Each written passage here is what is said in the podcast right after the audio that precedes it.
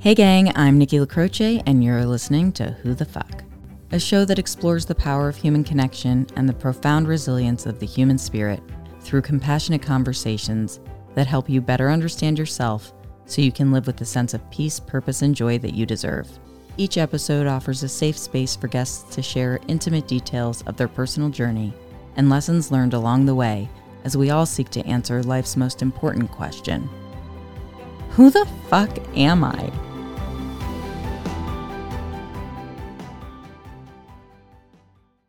Hey, gang, I'm Nikki LaCroce, and you're listening to Who the Fuck. And on today's episode, I'm sharing the mic with Chad Peevy. And Chad is the best selling author of Break and Untangle, the host of the Mindset Methods podcast, as well as an award winning speaker on the topic of human behavior, and the founder of the Institute for Human Progress and Development, and has worked with thousands of high performing professionals from around the world, helping them achieve greater clarity, perspective, and overall well being, which I love. And I'm super excited about what Chad is doing. So very happy to have you on the show and for you to share your experiences and your expertise with listeners. So, welcome to the show, Chad. Thanks so much for having me, Nikki. Yeah, absolutely. You know, I I really appreciate from our first conversation we were sharing with each other a bit about how our lives have really developed around creating a stronger sense of self and bringing that awareness and the importance of that to people. And so I thought we could use your book, Break and Untangle, as the jumping off point for our conversation. So, would you okay. share with listeners a little bit about your book and what ultimately inspired you to write it? Yeah. So, my book is called Break and Untangle, and the subtitle is Discover the Freedom to Be You Despite the Inherited Mindsets Holding You Back. And I was somebody that grew up a gay kid in rural Arkansas, and I had a whole lot of inherited mindsets that were holding me back. My whole life had been about surviving a sadistic dad in rural Arkansas, hiding who I was, growing up in a Christian fundamentalist environment. My whole operating system was hide who I am, stay small, and just survive these circumstances. When I got out of those circumstances and I was a young adult, I realized that those same survival mindsets that had allowed me to get out of Arkansas to survive my upbringing were the exact mindsets that were holding me back from living a thriving life absent all of those difficult circumstances. And so I had to do some recalibrating. I had to really examine the way I was looking at the world. And so through years and years and years and years and years of therapy and coaching and talking it out and figuring it out, I feel like I'm in a much better place. I'm hesitant to say cured or healed but I'm in a much, much better place than I was. And I wanted to share that journey with other people who are on a similar path. And that's what I did in my book. I wrote about those mindsets that were holding me back. And I wrote about the methods and exercises that I discovered along the way that helped me process and move through to a, a better, happier, more meaningfully satisfied version of myself. I really love that. And I also feel like it's important to really acknowledge those parts of yourself that you had to battle even after you left some of the circumstances behind. Can yeah. you elaborate a little bit on what you mean by inherited mindset?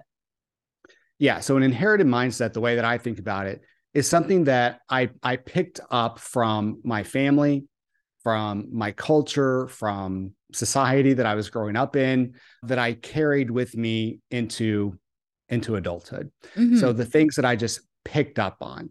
For some of us, that's really obvious stuff. Like uh, I grew up in the South, full disclosure. So race was one thing that was really top of mind for a white kid in the South. That was an inherited mindset that I had to deal with. I, mm-hmm. I, I think, I mean, you could count on one hand the number of African American kids that I went to school with. So, like, how I looked at race was one way that I had to overcome that. I didn't meet my first openly gay person until I was in college.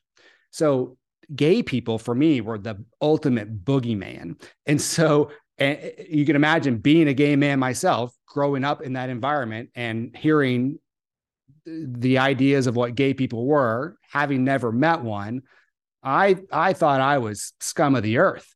And that was an inherited mindset that I had picked up that I had to just completely break and untangle from. And those are two examples of, of inherited mindsets. There are others. In the book, I outline 12 different mindsets that I had to break and untangle. It's interesting to think about how much of your personality was being constrained or even just completely dissolved by religious beliefs and the environment that you were in.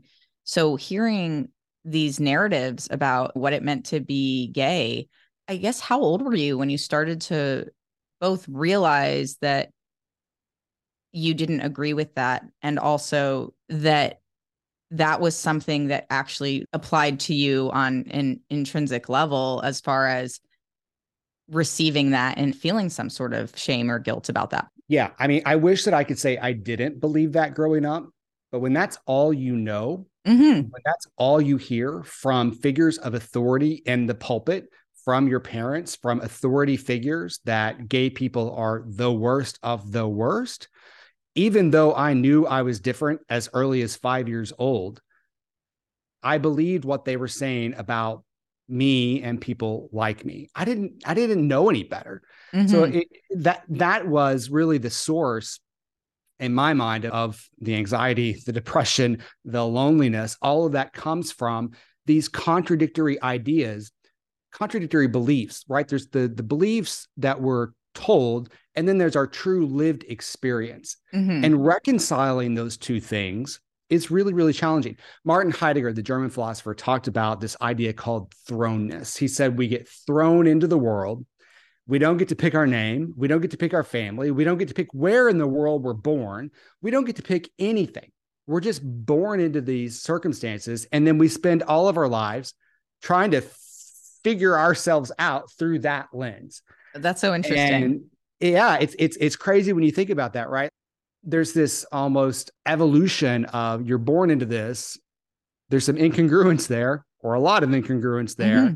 and then we we've got to untangle what we were born into versus who we really are and who we're trying to become. Wow. Yeah, that's a really impactful statement, Chad. And I couldn't agree with you more. I mean, I grew up in the suburbs and I feel like you know, I was raised Catholic. It wasn't imposed on me in an evangelical way by any means, but I was actually just speaking to my wife the other night about this. And I said, you know, it kind of bothers me that I was raised into a religion because it never resonated with me, even from a young age. But you're mm. baptized mm. and then you go to your first communion and then you have your confirmation yeah. as a as a Catholic. And you take all these steps to be become part of something that you don't necessarily even want to become part of. And yeah. it's not that there aren't certain philosophical moral things that can come from religion and add value. It's just that there was never a sense for me of connectedness to that.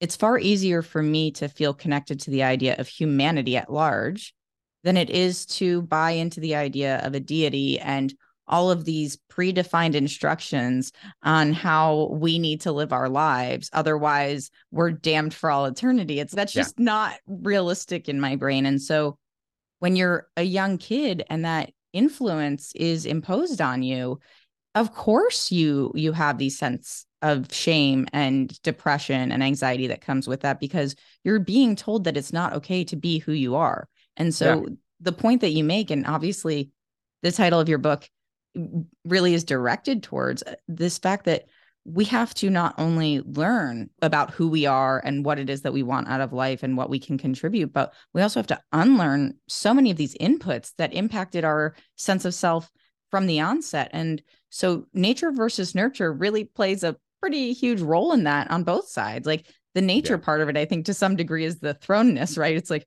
where'd you land when you were put on this earth? And then the nurturing is is both a function of that and then the actual environment and the people that you're surrounded by. So when you were getting to a place where you knew that you needed to start living more authentically, how was that experience for you? What was that like? Hmm, challenging because I think that you know, this is the thing about my experience with my dad. You know, all I ever wanted was for him to love me. That was it. And but at what price, right? That's the question you have to start asking yourself. Like, mm-hmm. what am I willing to put myself through? What am I willing to give up about myself what am I willing to forego for my life so that this person will approve of me and love me? Yeah, that hits. That's it's painful. It's painful to know that the people that we are born to, we have mm-hmm. an inherent expectation of them that we need that protection, we need that love. And one of my best friends, her mom is honestly like the epitome of a narcissist. And the way that she treats her daughter, who is my best friend, I just think about it. I'm like, how can your how can your parent be so intent on hurting you? Because to some degree, it's people can only enact what they know or they understand. And to some degree, I mean, I've had to give my parents grace in certain situations and be like, that's how they were raised. They have limited emotional intelligence around certain sure. things because they weren't they weren't exposed to all of that like we've been especially recently and so it's harder to shift that mindset but they're open-minded and they're loving people but it sounds with your dad that you were feeling not only disconnected from yourself because of that feeling of the way that being gay is portrayed or even just overall that the impacts of those environmental circumstances but what was your relationship with your dad like prior to coming out and then after coming out before i came out my dad and i always had a really strained relationship. Even when i was a little little kid it mm-hmm. was very strained. I was a really sensitive little boy. If you were looking at me today you'd go of course that kid's gay right? But because we were good church going people you know there's no way that the lord would have ever made chad gay right? That just it was inconceivable. Mm-hmm.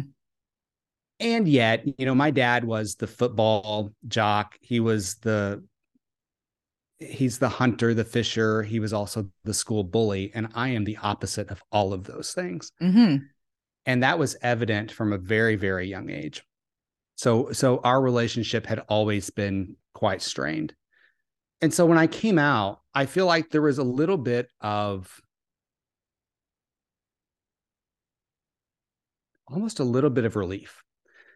And not that it was good. It certainly wasn't a pleasant coming out. When I came out, like there weren't great models and and being in rural Arkansas, it's not like I would have had access to them had they existed. And mm-hmm. so I was just going with it, you know. Like it was it was messy. But it was almost just like I, I can remember him sitting in the recliner and just kind of like just being quiet, almost as if, you know, well, yeah, I kind of always knew. And by the way, don't ever bring somebody here. Right. So it, it was just was that said or was that more no, that was said. by okay. That was said. Yeah, that was that was said. That's really hard to receive. In fact, I'm sure yeah. it's like you don't, you don't really want to receive that, but it's being given to you anyway, right? So, do you feel like that solidified in your mind a separation of that relationship? Like, did it feel because you there, said, you know, when you were no, younger, there was never really, yeah, there was never really any really strong bond. I mean, there mm-hmm. was a lot of emotional and physical abuse mm-hmm. that I endured as a kid. And so coming out was just like the cherry on top. And, you know, I've got to give my mom a lot of credit. I, I haven't spoken to my dad in, I think, maybe 15 years now he's still alive, living in Arkansas, but we have we've not spoken in, in almost, I guess, over 15 years. And people a lot of times will ask me about, well, how do you know? How do you make the decision to cut somebody off? How do you make the decision to end a relationship, especially a relationship with your father, right? Mm-hmm. Or your mother? How do you get to that place? And I always think about it like I look at my mom as the model.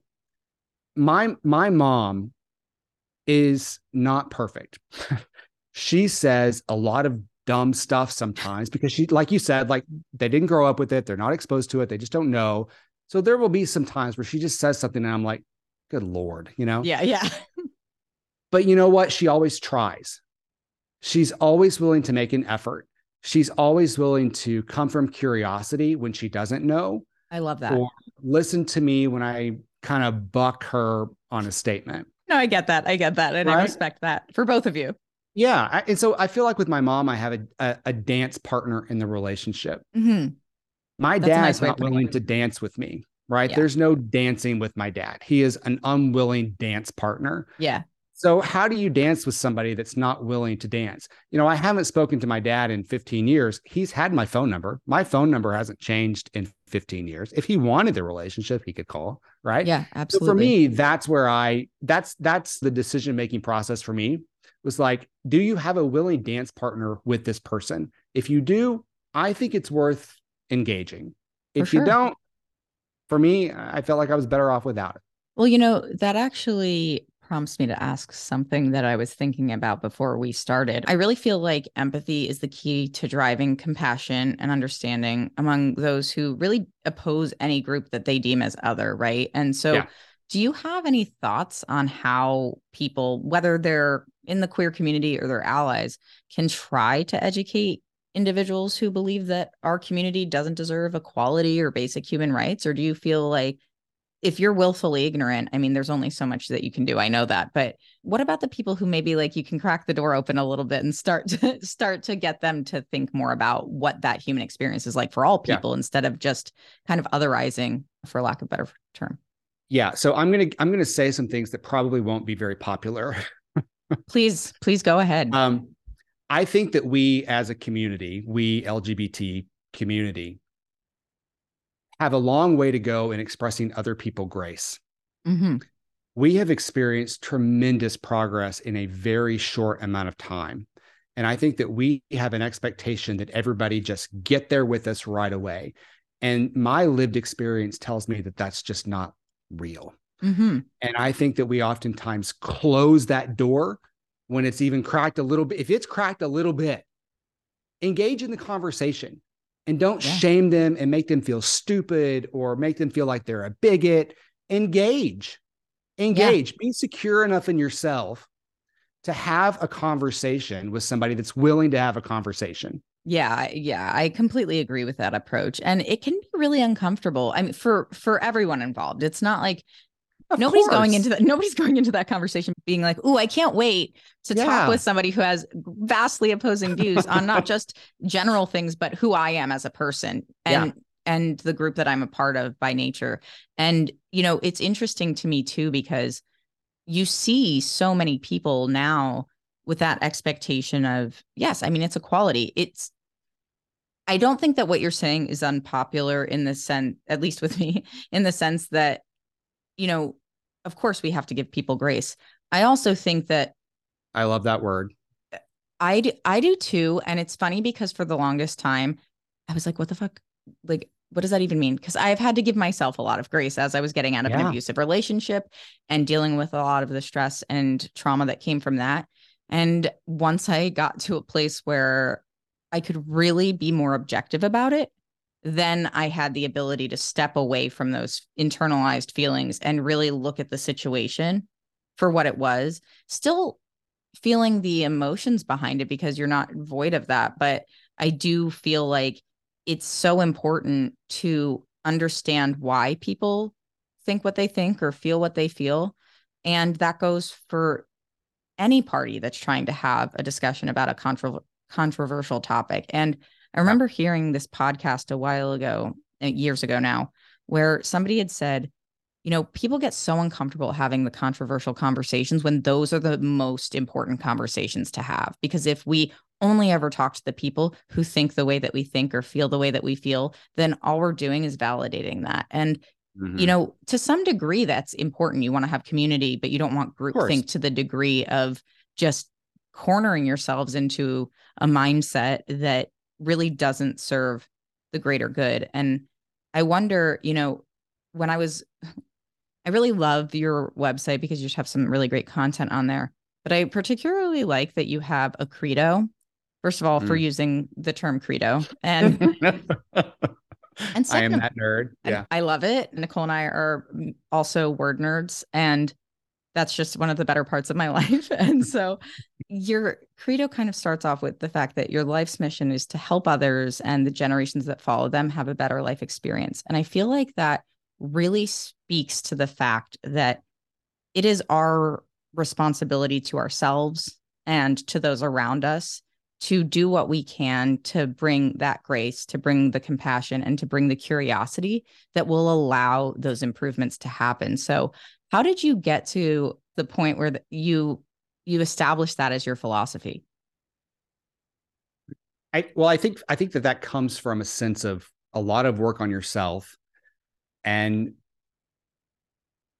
knowing that no matter wh- where a misunderstanding might come from, no matter how badly I may be misunderstood by someone else, I understand me, mm-hmm. and I'm o- and I'm okay with me. I right? love that. Yeah, your confusion is not my trauma, right? Yeah, yeah. Oh gosh, that's a great statement. so, so I, that's why I love what you're saying with with showing other people grace and yeah, you may be a little ignorant, but that's okay, right? You're working on it. I can live with that.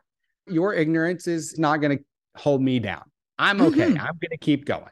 Right. Well, you're you're right, and it's interesting because it fits in with a bit of the philosophy that Nicole and I share on. You know, it says more about them than it does about us.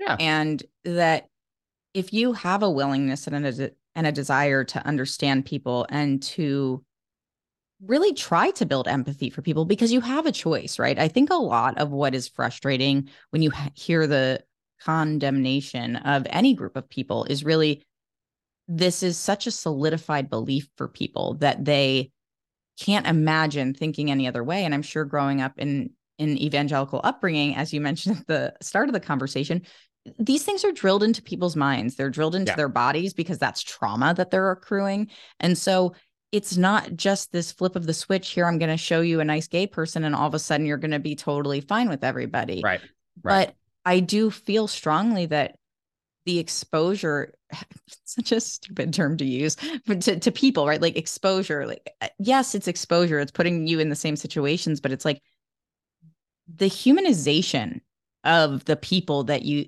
you see being hated upon is just mm-hmm. so important because we yes. watched this one video of a guy who ended up running for office. I can't remember what southern state he was in, but he said that at some point he had become more engaged in politics and learning kind of to differentiate from what he was raised to believe, similar to what you were saying around just the racial side of things and the queer community.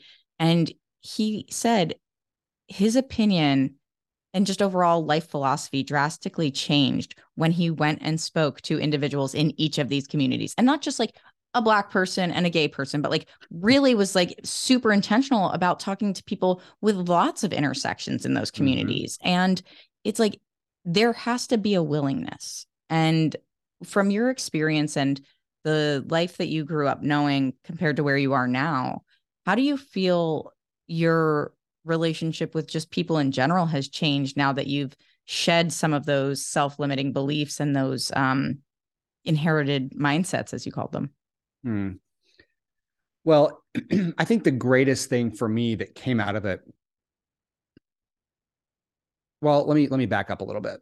So I, going back to what i said earlier i you know all i ever wanted was to, to be loved by my dad right? That's all i ever really wanted. And the same with my mom. All i wanted was to be loved and when I came out and that was really difficult, the thing, the thinking that I picked up from that was if the people that are supposed to love me more than anybody else in the world don't, if there's a condition on that love, what possibility do I have of finding any other kind of love in this world? Right.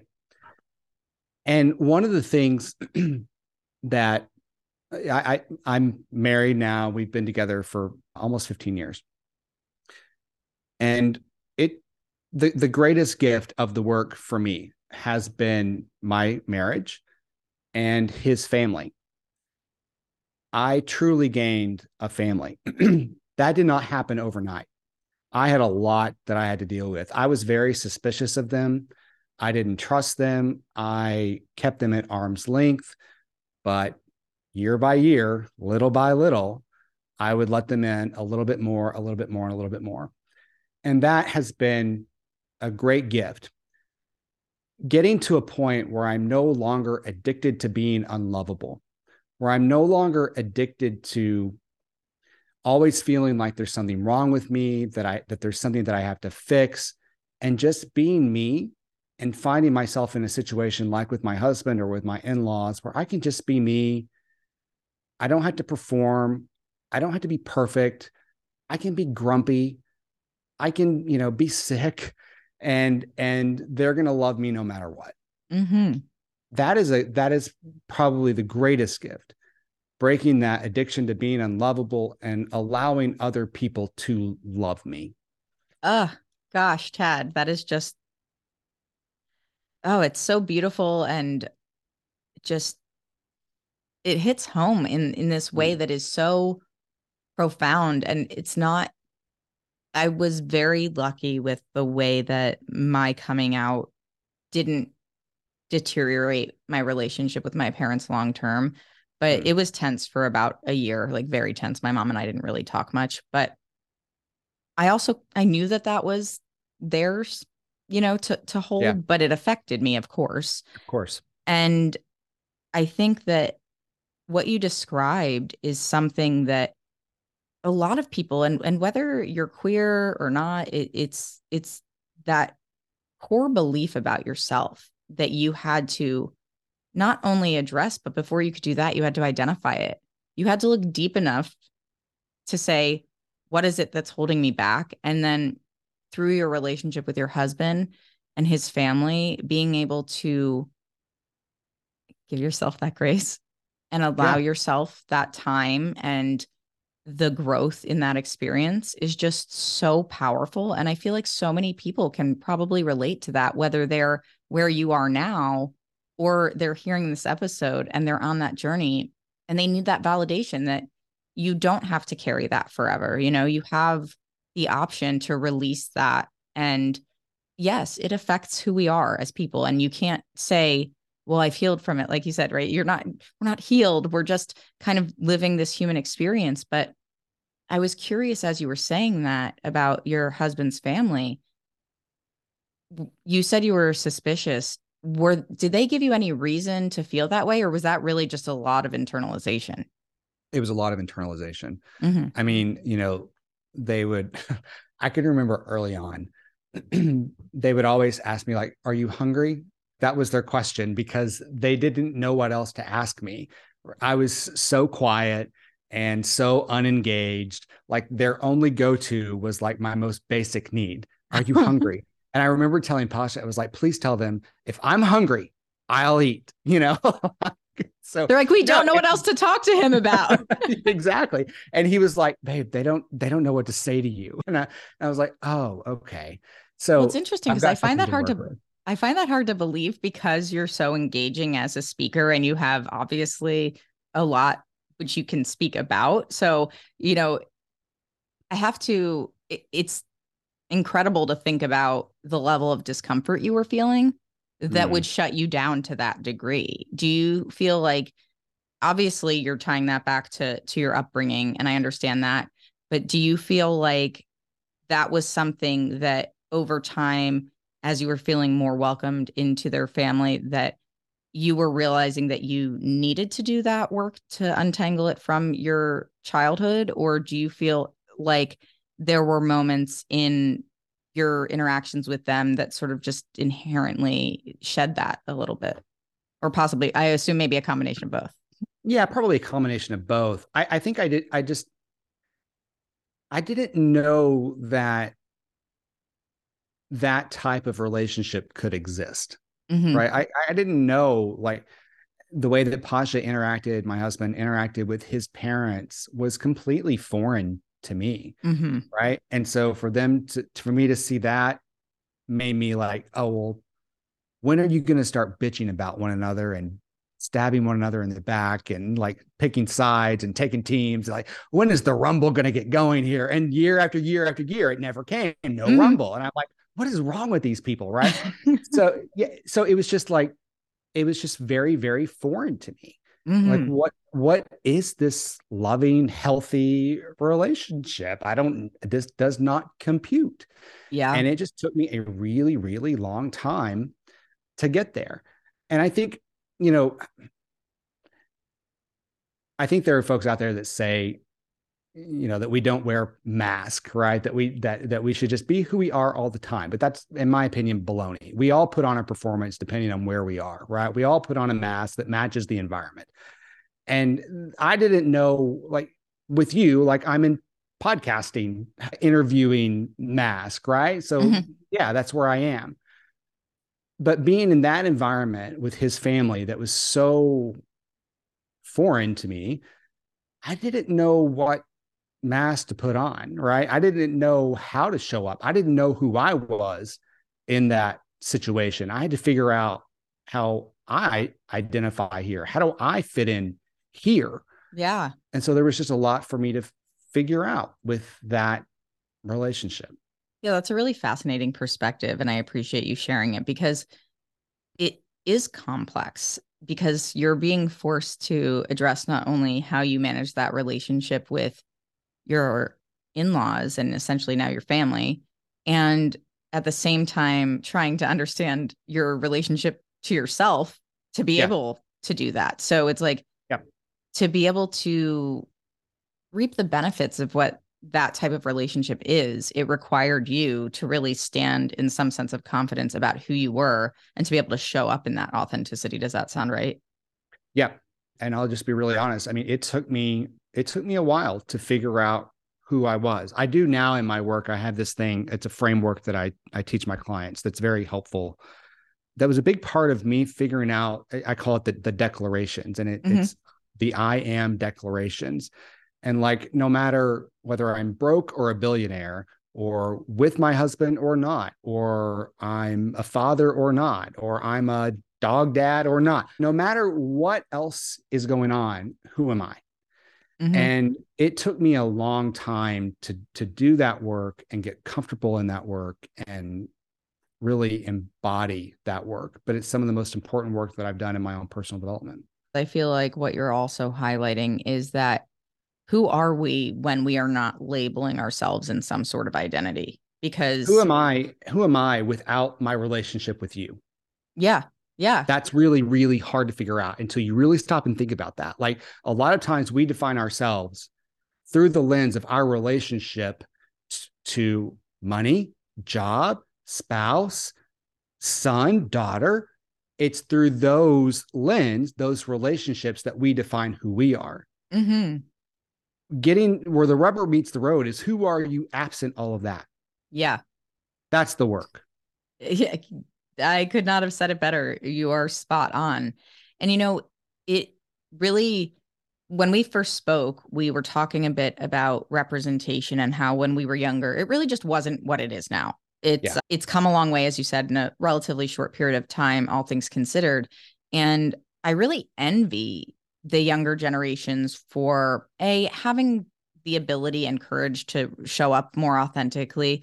I feel like a big product of that is the way people parent differently as well, the way that overall society has adapted to it. Now, granted, we're in a weird climate right now where there's a lot of hate resurfacing and making its way into the public eye and really creating a lot of, I think, just emotional chaos for people who fear for that.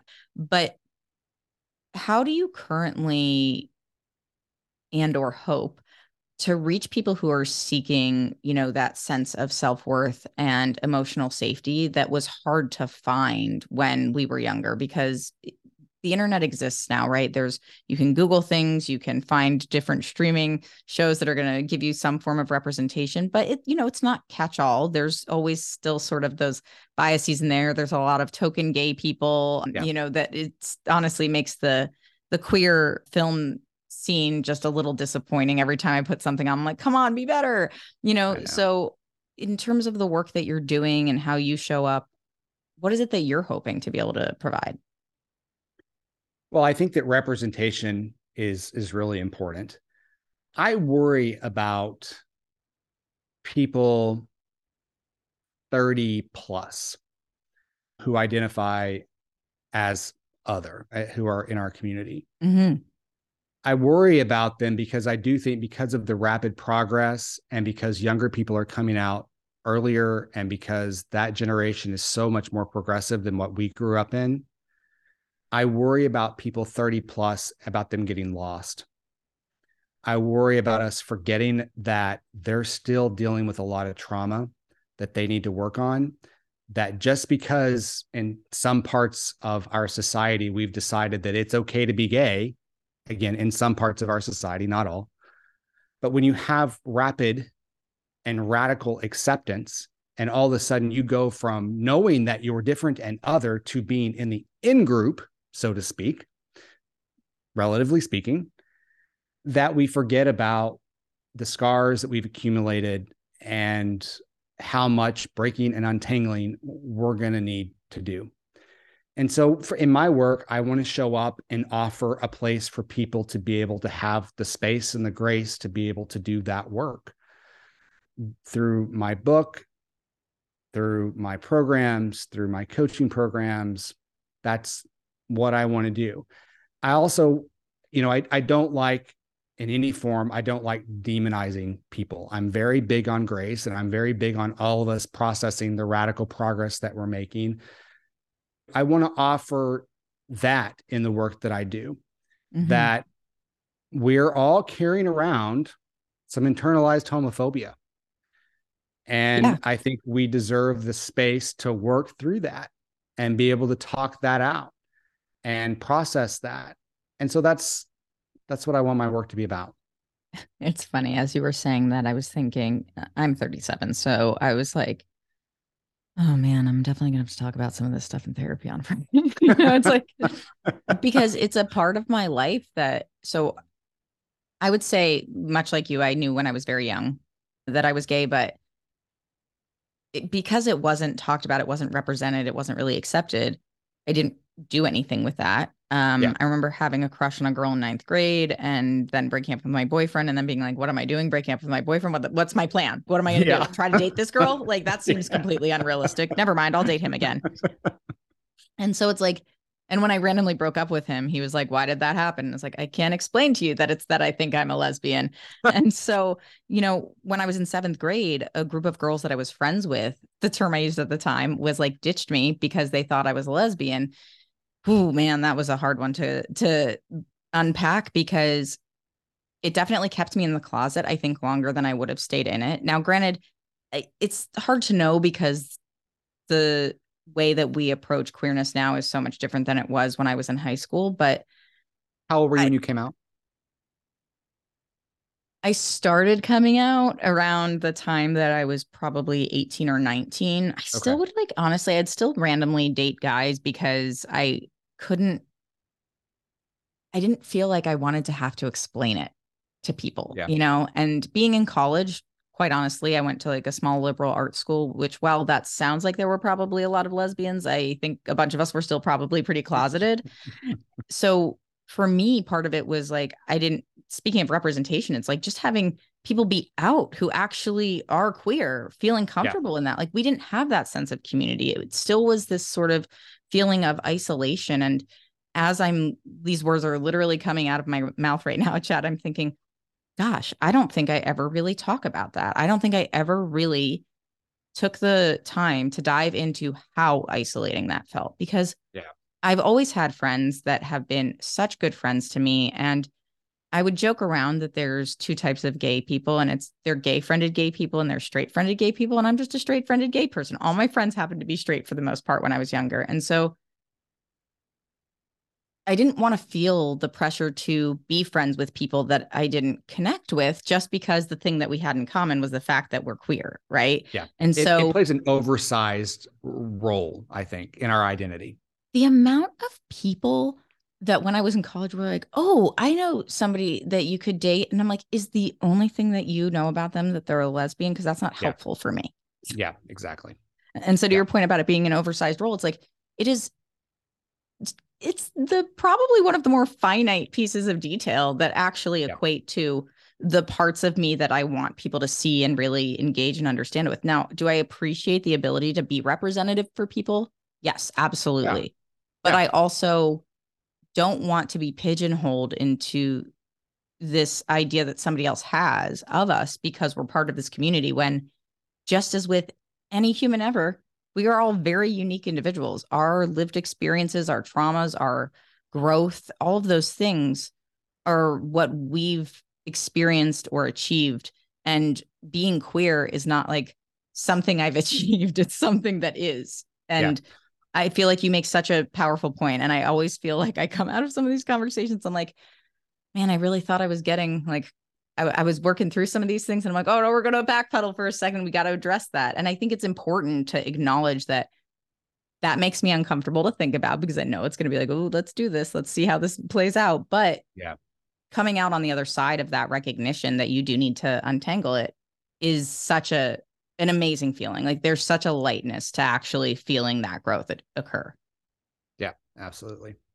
I always say that I, I don't lead with my gay foot forward, but I but I also don't hide it. Right. That's perfect. So like if if I'm doing, for example, speaking gigs and I pitch to do a speaking gig or something, mm-hmm. I'm very upfront. And, and sometimes these speaking gigs are specifically for like DEI groups at corporations. Mm-hmm. And I and I tell them right up right out of the gate, like, I'm not gonna come out like in a rainbow cape. Like I don't lead with my gay foot forward, but I don't shy away from saying my husband either.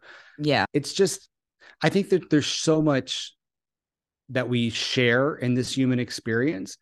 In some ways, I think being gay has been a gift in that it accelerates the rate at which we have to explore parts of the human experience that other people, straight people, are allowed to hide or put on the back burner for a really long time. Mm-hmm. And so, you know, gifts of gay, I think that's one of them, that it does force us to confront parts of our human experience that that we're that we most people in their life deal with. Yeah, and the way that you said that too, it makes me think about the fact that at least in my experience, I'm I wonder if you feel this way as well. It also has given me the ability and and granted this has been a learned experience as well, but to be more open-minded and be more empathetic to people who are not like me as mm-hmm. I've grown because I don't want to feel othered. I don't want anyone else to feel that way. So to be able to understand to a very, you know, small degree potentially with somebody else who has a lived experience that is challenging in their own right, then it gives you that's that crack in the door, right? It's like I can I can see a little bit of what you're talking about. And so now educate me more on what your experience is. So it's yeah it's something that I can now absorb and create my own opinions and thoughts about instead of just believing what I've been told or having that inherent bias that we sometimes have baked into mm-hmm. ourselves. Yeah, absolutely. Having that empathy for other people because we've experienced some flavor of what they're experiencing. Not not always directly, but certainly we can understand being othered in some way. Mm-hmm. We can we can understand being different in some way. Mm-hmm. So as we're kind of bringing things to a little bit of a close here, um, you know, I, I, hope we'll have more than one conversation, Chad, because I, I just really enjoy everything that you're about. Thank you. Yeah, of course. First of all, I love that you do work with companies for the DEI groups because it's super important. I feel like, you know, your experience and desire to create a safe space to talk about and share experiences around human behavior is just it's so impactful and one of the things that i think gives me so much hope for the world is that a lot of what we experience and the challenges that we face as a society are so psychological that if mm-hmm. we can tap into those parts of ourselves that maybe it's not that we feel that way in exclusively or that we believe something inherently and we can't untangle that as you as you put it right but it's like we have to challenge ourselves we have to be willing to ask the questions and sit with the discomfort and bring that open-mindedness into the conversations that we're having so we can actually build from that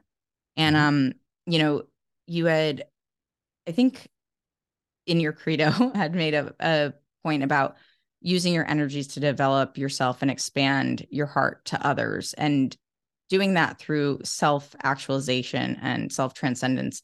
And mm-hmm. I feel like that's something that we can all learn from and that we can all do our best to work towards. And it doesn't mean that everything happens overnight, but what do you feel is an important step for somebody to take if they're starting to have those feelings of, you know, this isn't really who I am and I want to be more open-minded or I want to understand other people or myself. Let's start there. I want to understand myself more. Good what place do, to start. Yeah. what do you what would you say to somebody who's like I see the opportunity and I want to take it but I don't know where to begin? Yeah, I think that's a good question.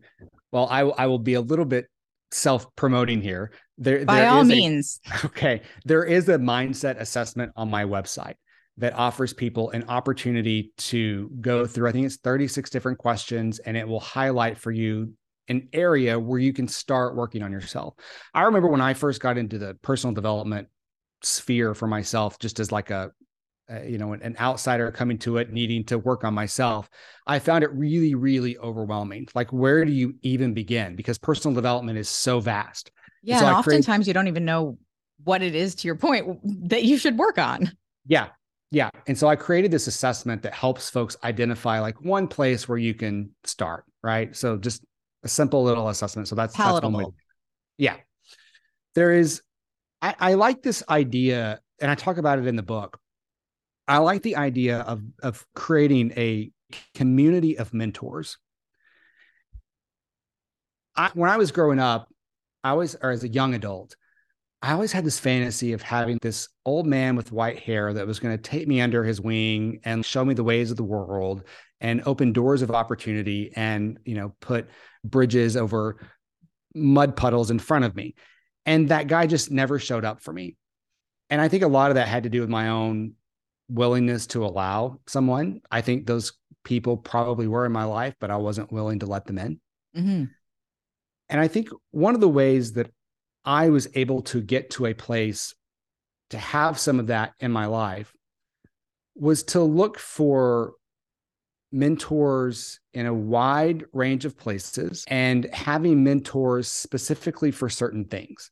Hmm So having financial mentors, having mindset mentors, LGBT, get for me, gay mentors, productivity mentors, mindfulness mentors, and just having this community of mentors that allow me to glean insights into parts of myself.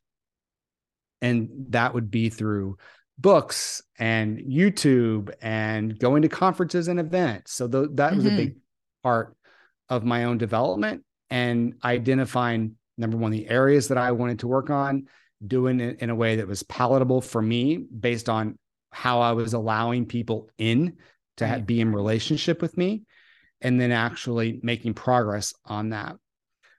After that, for me, I, I've been in one-on-one individual therapy since like fourth grade hmm but there came a point later when I started doing group therapy. And I have found for those people that have the means and maybe in therapy already and haven't thought about group yet, I highly recommend people engage in group therapy. For me, group therapy is like sitting in a room full of mirrors, and all of these people are reflecting back to you parts of yourself.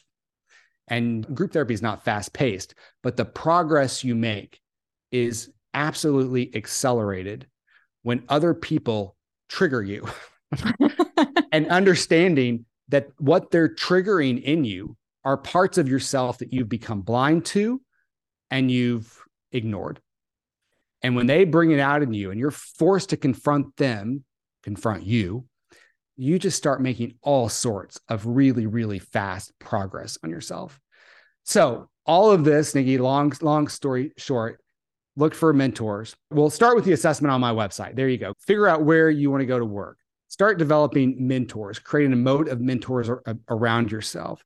Continue the therapy if you're doing that, or with a coach. Don't don't discount getting a coach over therapy. There are Mhm. a lot of benefits to that and then look for either a group therapy or look for something like an encounter group where it's maybe not be a therapist but it's it's a coach that's leading that exercise so those are some just the things that i would recommend that folks dive into if you're not already doing it Yeah. And I really appreciate all of that information.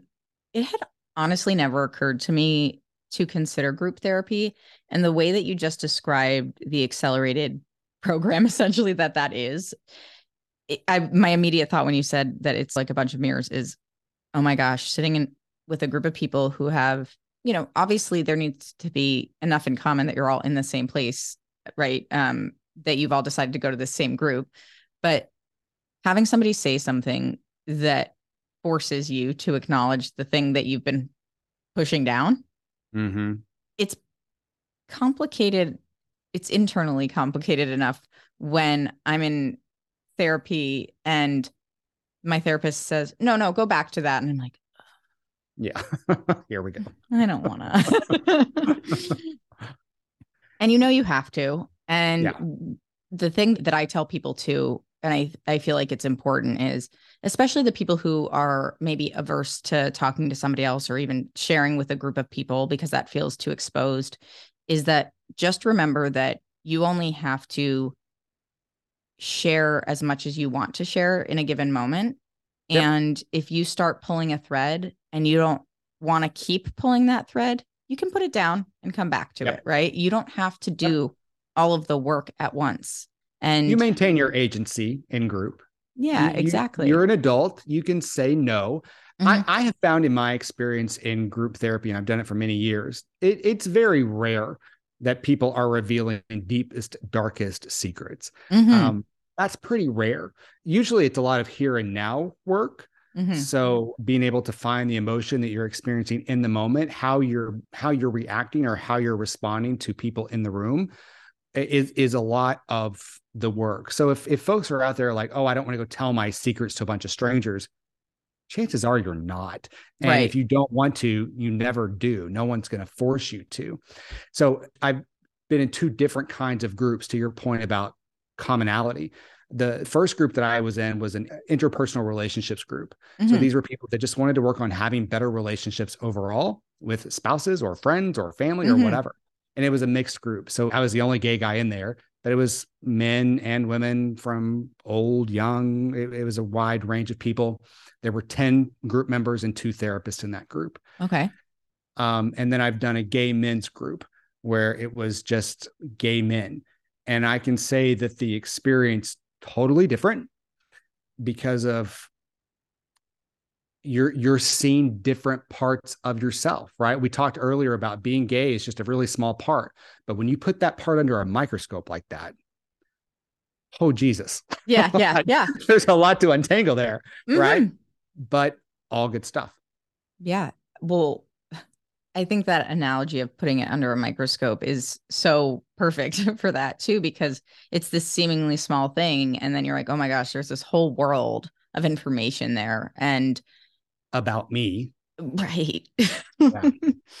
and when you were mentioning the other group where you had people sort of of all different ages and different identities overall, it made me think also, well, how great is it too, though, that that can also help humanize us in certain ways where it's like, it's not just my experience or my experience as a gay person, it's our collective experience where we all are seeking to improve our relationships. And when you Yeah. had mentioned initially he- being triggered by somebody and then responding to that, you know, it also made me think of the fact that in the interpersonal relationship side of things is that conflict resolution inherently is going to have to come up in those types of conversations because first of all if you're feeling triggered and now you're with a Mhm. group of people who are trying to improve their relationships i mean that seems like an obvious side effect of those conversations because you not only need to address the things that you're feeling and what you've internalized for so long but you also need to address as you said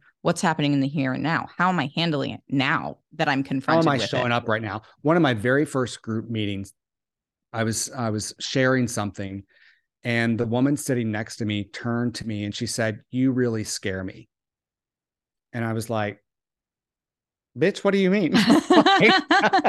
like, what is this?"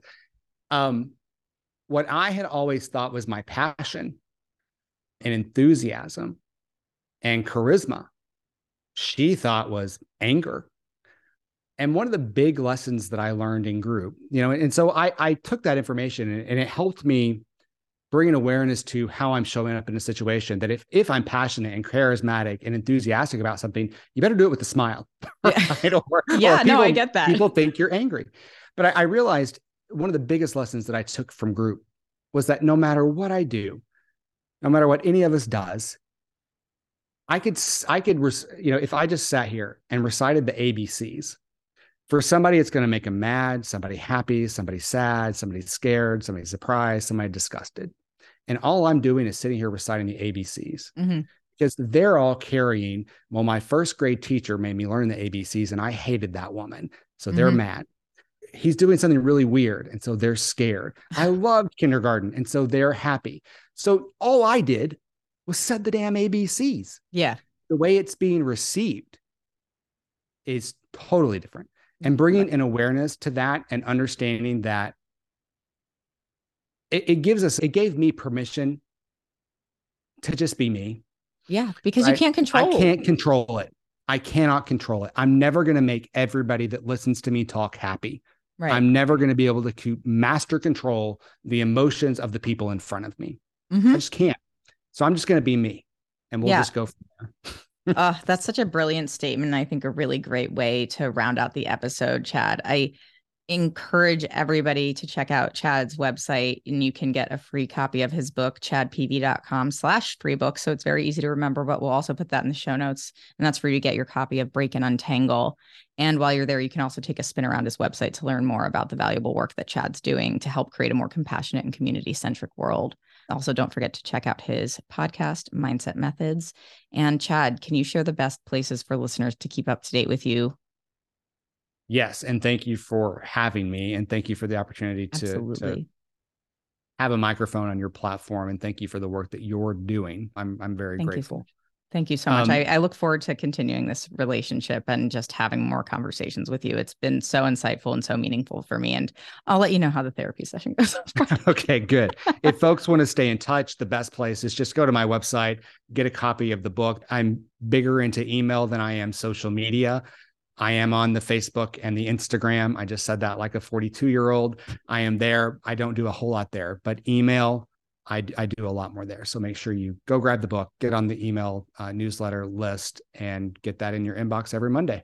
Amazing. Thanks again for joining me, Chad. And to all of you out there listening, thank you. And we will catch you on the flip side. Thanks for listening to Who the Fuck. And if you like what you hear, share the show with your friends, family, coworkers, or anyone else you think needs a healthy dose of introspection and raw authenticity. Feel free to rate and review wherever you get your podcasts. It's always appreciated. And you can also visit whothefck.com to check out more content. Plus, you can follow me on Instagram, TikTok, and YouTube at whothefck underscore pod to keep up to date with what's new in my world and for exclusive bonus content. Catch you on the flip side.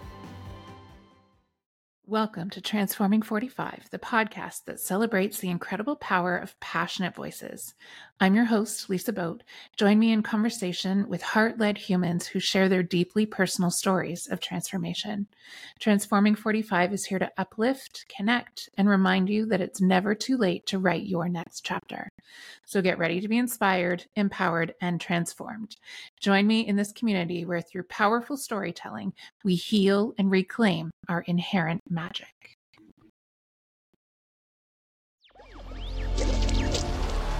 Electricast. Electricast. Welcome to the Candle Power Hour.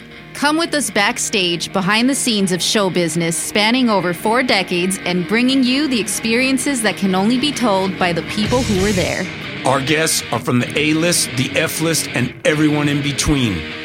Get set for some of the most insane, hilarious, and inspiring stories you will ever hear. I'm Mercury, And I'm Diego. your host for the, The Candle, Candle Power, Power Hour. Hour.